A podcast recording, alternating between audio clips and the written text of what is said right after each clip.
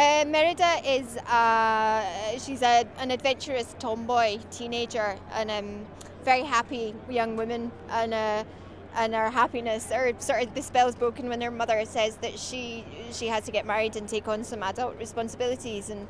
and that's when she takes things into her own hands and, and kind of makes a mess of everything.